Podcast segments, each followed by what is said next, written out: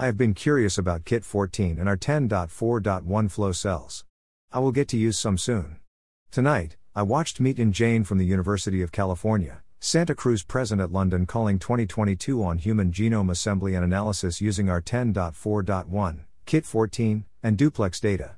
Jain talked about ultra long sequencing, UL, as 100 kilobits plus read length.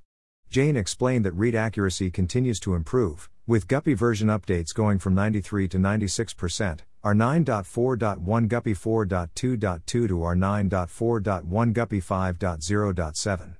Jain noted that UL reads permit high contiguity de novo assemblies. UL reads help with high accuracy assemblies.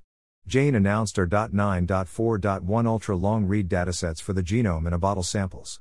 Jain also ran Kit 14 at high speed, 400 basis points, and high throughput. They were getting with two loads per flow cell greater than 140 gigabits per flow cell with less input requirement. With the low speed, 260 basis points, runs with two loads, the flow cell still sequenced more than 120 gigabits on the PromethION. Our 10.4.1 flow cells also produced better homopolymer sequencing. They also observed better SNP and variant calling. Jain concluded that ligation based preps with Kit 14 and R10.4.1 flow cells yielded 100 gigabits per flow cell using sheared DNA, required less input without compromising throughput, and had high median alignments at both high and low speed modes. Jain also explained that they are evaluating duplex reads too with this chemistry slash flow cell.